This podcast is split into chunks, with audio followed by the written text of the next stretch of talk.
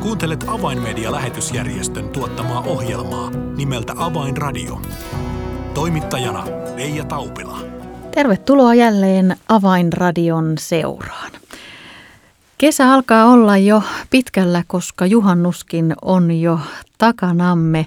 Lomakausi on silti parhaillaan monilla vielä ehkä edessä, mutta tänään ohjelmaa on kanssani tekemässä Avaimedian toiminnanjohtaja Eero Antturi ja tässä vähän katsomme kevään työn tuloksia ja haluamme yhdessä teidän kanssanne kiittää Jumalaa siitä kaikesta, mitä tänä keväänä on Avaimedian työn kautta saatu olla edistämässä ja millä tavoin Jumalan sanaa on saatu sähköisten viestimien kautta eri puolilla maailmaa levittää. Tämä on siis aiheenamme. Minun nimeni on Reija Taupila. Tervetuloa seuraan.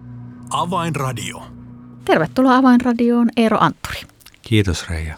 Todellakin keskikesän juhla oli tuossa juuri ja juhannuskonferenssista on vielä lämpimät muistot tuoreena mielessä, mutta, mutta katsotaan vielä vähän taaemmaksi tätä kevättä. Mitä kaikkea avaimedia on toimintansa kautta saanut tänä keväänä tehdä. Jos ajatellaan isoa uutiskuvaa, niin, niin aihe, joka päivästä toiseen, viikosta toiseen on valitettavasti hallinnut median ilmatilaa. Se on Ukrainan sota.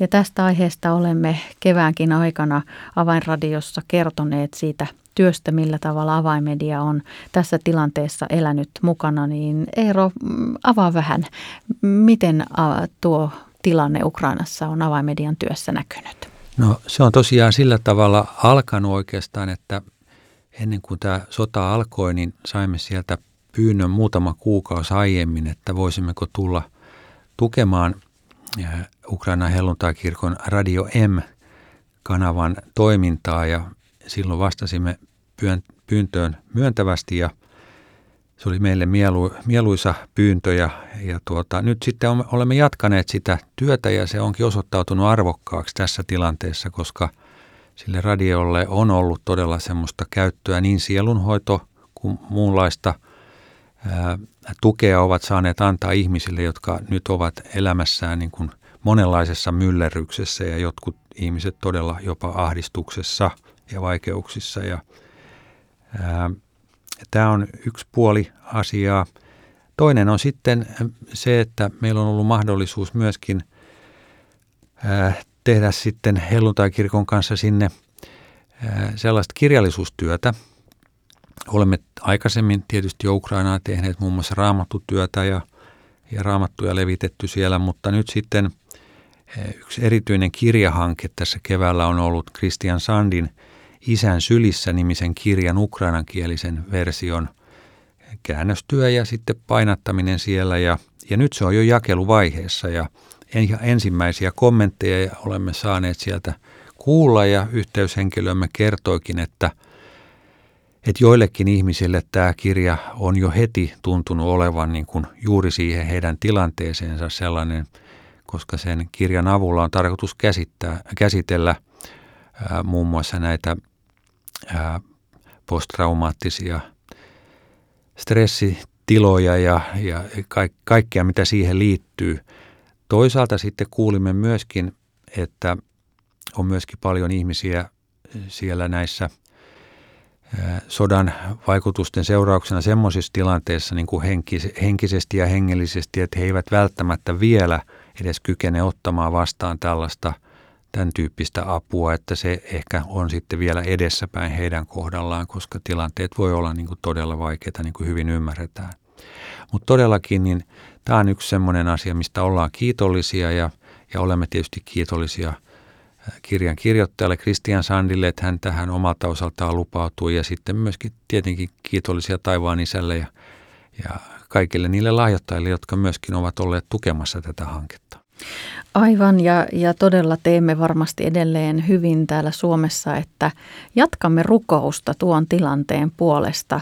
Valitettavasti usein käy niin, että, että kun joku asia on hetken aikaa tapetilla, se vähän ikään kuin unohtuu ja jää taka-alalle, mutta tuo tilanne Ukrainasta se jatkuu edelleen ja teemme varmasti hyvin, että muistamme erityisesti kristittyjä tuolla maassa, että he siellä jatkavat avun antamista niillä keinoin ja niillä, niiden kanavien kautta, jotka heillä ovat siellä luontaisesti mahdollisia ja ennen kaikkea, että, että tuo sotatilanne, se saataisiin pian pian päättymään ja ihmisille taas arkea normaalimman näköiseksi. Aivan, juuri niin. Ja todella haluamme tätä rukoustukea jatkaa ja olla heidän rinnallaan siinä mielessäkin. Ja nyt sitten tässä kesä-heinäkuun vaihteessa ilmestyvässä heinäkuun avainmedialehden numerossa kerromme myöskin sillä tavalla Ukrainaan liittyvästä työstä, että sillä on heijastusvaikutuksia myös, myös Ukrainan ulkopuolella. Ihan niin kuin me tiedetään, että tänne Suomeen on tullut ukrainalaisia, niin myöskin Israeliin sitten sellaisia, joilla on juutalainen tausta. Ja kerromme tämmöisestä Kristin nimisestä naisesta ja hänen perheestään. Ää, aika järkyttävä se hänen tarinansa. Hän on Mariupolista kotoisin ja lopulta sitten pääsi sieltä pakenemaan ja, ja sitten lopulta myöskin siirtymään Israeliin.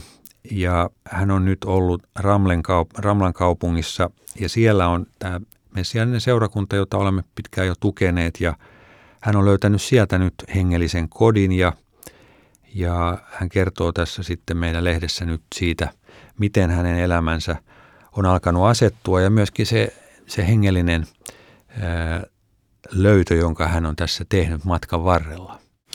Aivan, eli tällä, kuten Eero sanoit, niin tällä sodalla on vaikutuksia ympäri maailmaa ja, ja, ja myös todella juutalaisten tilanteeseen Ukrainassa. Sieltä on useita satoja, jos jopa tuhansia juutalaistaustaisia henkilöitä muuttanutkin jo Israeliin ja Kristin on tosiaan yksi heistä. Ja, ja tämä työ, jota Ramlen seurakunta näiden, näiden maahan tulevien tuoreiden kansalaisten parissa tehdään, niin on todella ensiarvoisen tärkeää. No Israelista olemme saaneet, nyt kun sinne näin sujuvasti siirryimme, niin myös mielenkiintoisia uutisia liittyen raamatun käännöstyöhön, sillä tässä on ollut pitkään vireillä Israelin raamatun, raamattuseuran taholla hanke kääntää – vanha testamentti nykyhebreaksi. Ja se on nyt mielenkiintoisessa vaiheessa, että vihdoin tämä käännös on työn alla ja pian valmistumassa. Niin millainen rooli avaimedialla tässä käännöstyössä on? Joo, se kun tapasimme aiemmin keväällä Israelin raamattuseuran toiminnanjohtajan Viktor Kaliserin täällä, hän oli käymässä ja ää, kuulimme tästä hankkeesta ja sitten kuulimme siitä, että ajatus on, että jospa siitä voisi tehdä myös tämmöisen ääniraamatun ja audioversion. Ja silloin sitten päätimme lähteä mukaan siihen ja se on tietysti meille valtava mahdollisuus, että saamme olla tämmöisessä hankkeessa mukana, jonka merkitys varmasti tulee olemaan valtavan suuri sen vuoksi, että tämä Viktor kertoi juuri siitä, kuinka ihan tämän päivän tavalliset israelaiset eivät välttämättä ymmärrä vanhan testamentin kieltä täydellisesti ja jopa voi tulla väärin ymmärryksiä joidenkin sanojen kohdalla. Ne merkitsevät ihan eri asiaa nykyhebreassa. Ja sen vuoksi tämä, tämä hanke on merkittävä ja uskomme, että vielä sitten tämmöisenä audioversiona se saattaa tavoittaa myöskin sitten semmoista kuulijakuntaa – ehkä nuorempaa, miksei, miksei muunkin ikäisiä, jotka eivät ehkä sitten sitä ihan kirjan alue. Tätä odotetaan laajalla rintamalla tätä käännöstä valmistuvaksi ja, ja todella ne viestit ja terveiset, joita Israelistakin tämän käännöshankkeen tiimoilta on kuultu, niin, niin odotukset ovat korkealla ja uskotaan, että sillä tulee olevaan, olevaan merkittävä ää, vaikutus, kun tuo käännös aikanaan saadaan, saadaan ihmisten käsiin. No Israel on ollut avaimedian työn kohteena pitkään. Ja tässä mainittiinkin jo tuo Ramlen Messianin seurakunta, jonka kanssa on ollut yhteistyötä. Ja myös Ashdodissa on seurakunta, jonka kanssa avaimedialla on ollut yhteistyötä pitkään. Eero, minkälaisia uutisia Ashdodista on, on tämän, tänä keväänä saatu? Ashdodista olemme saaneet säännöllisesti kyllä hyviä raportteja ja heidän työnsähän on sekä humanitaarista että hengellistä.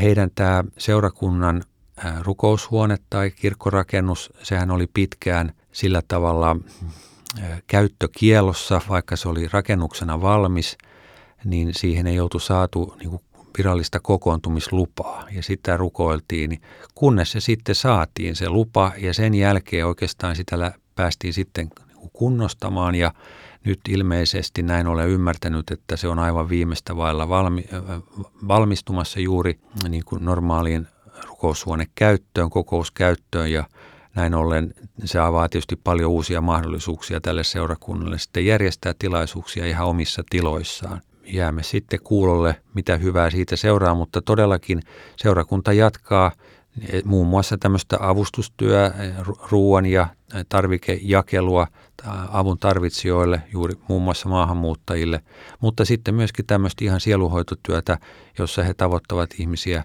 aivan henkilökohtaisten vierailujen kautta ja järjestämällä erilaisia tapahtumia ja retkiä. On ollut hyvin ilo seurata tätä pastori Israel Pohtarin johtaman seurakunnan toimintaa.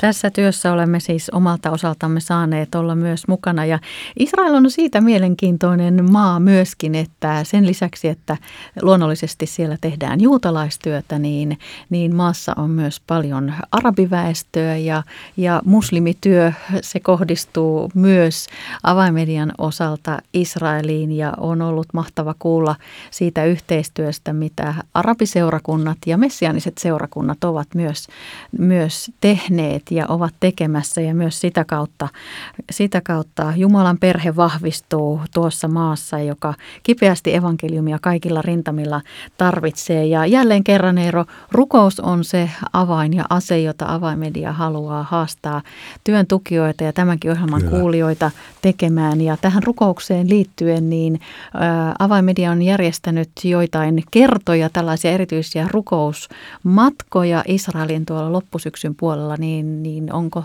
tästä tälle, näille rukousmatkoille tulossa jatkoa? Kyllä vaan. Toivoisimme todella, että saamme jälleen koottua joukon lähtemään tänä syksynä. Ja ajankohta olisi 24. marraskuuta viiva toinen joulukuuta. Ja tosiaan mä uskon, että tämä ohjelma jälleen tulee olemaan todella mielenkiintoinen.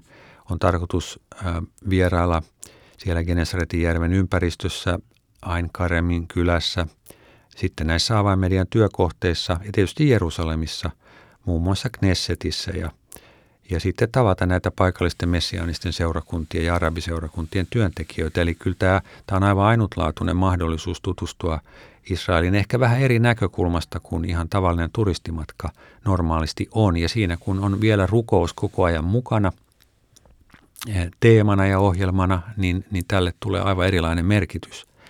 Jos, jos olet kiinnostunut ja halukas lähtemään, niin voit ottaa yhteyttä avainmediaan eh, tai vaikka ilmoittautua oso- sähköpostiosoitteeseen info avainmedia.org, niin saat meiltä lisätietoa.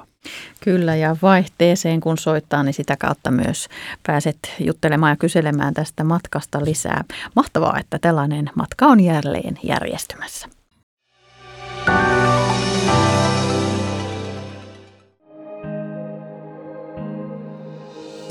Avainmedian medialähetystyö tarvitsee esirukosta ja taloudellista tukea. Lahjoita 20 euroa lähettämällä tekstiviesti numeroon 16499. Kirjoita tekstiviestin sisältö avain 20 ilman välilyöntejä.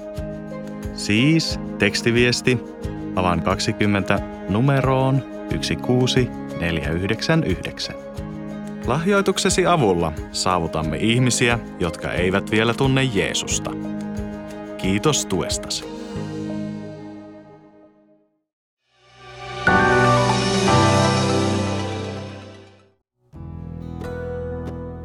Avainradio. Signaali sydämiin.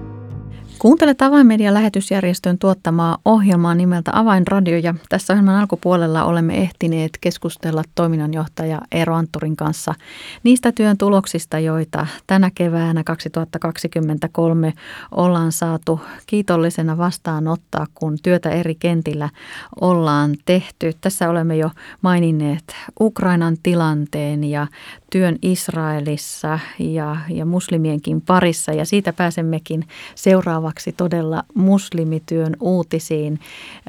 Tänä vuonna on aivan erityinen syy juhlaan.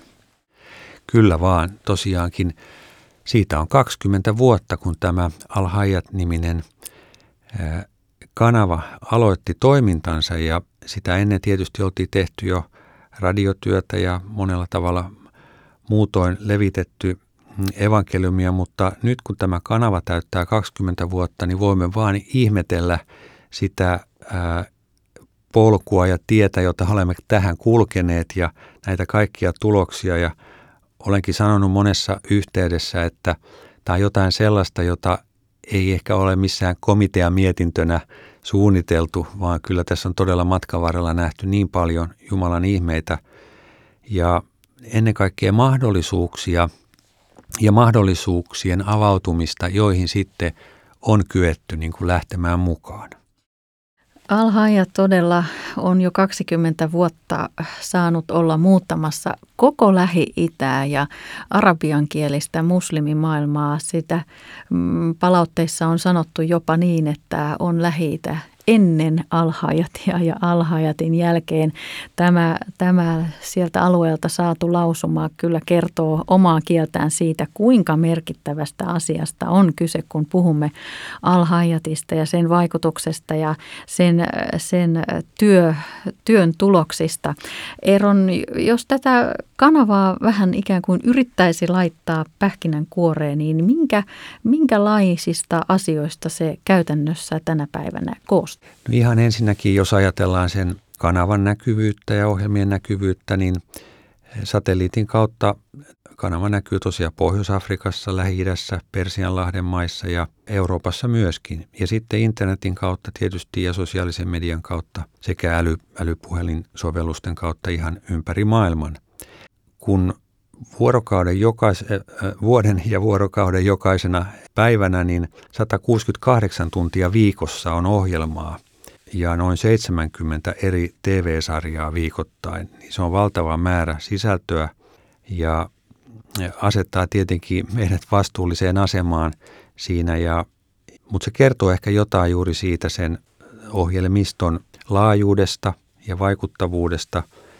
Ja sitten jos vielä pilkomme sitä osiin sillä tavoin, että katsomme näitä eri, eri ohjelmia ja niiden teemoja, niin siellä on tietysti ihan raamatun opetusta, ihan evankelioivaa ohjelmistoa ja sitten erityisesti esimerkiksi naisille suunnattua ohjelmaa.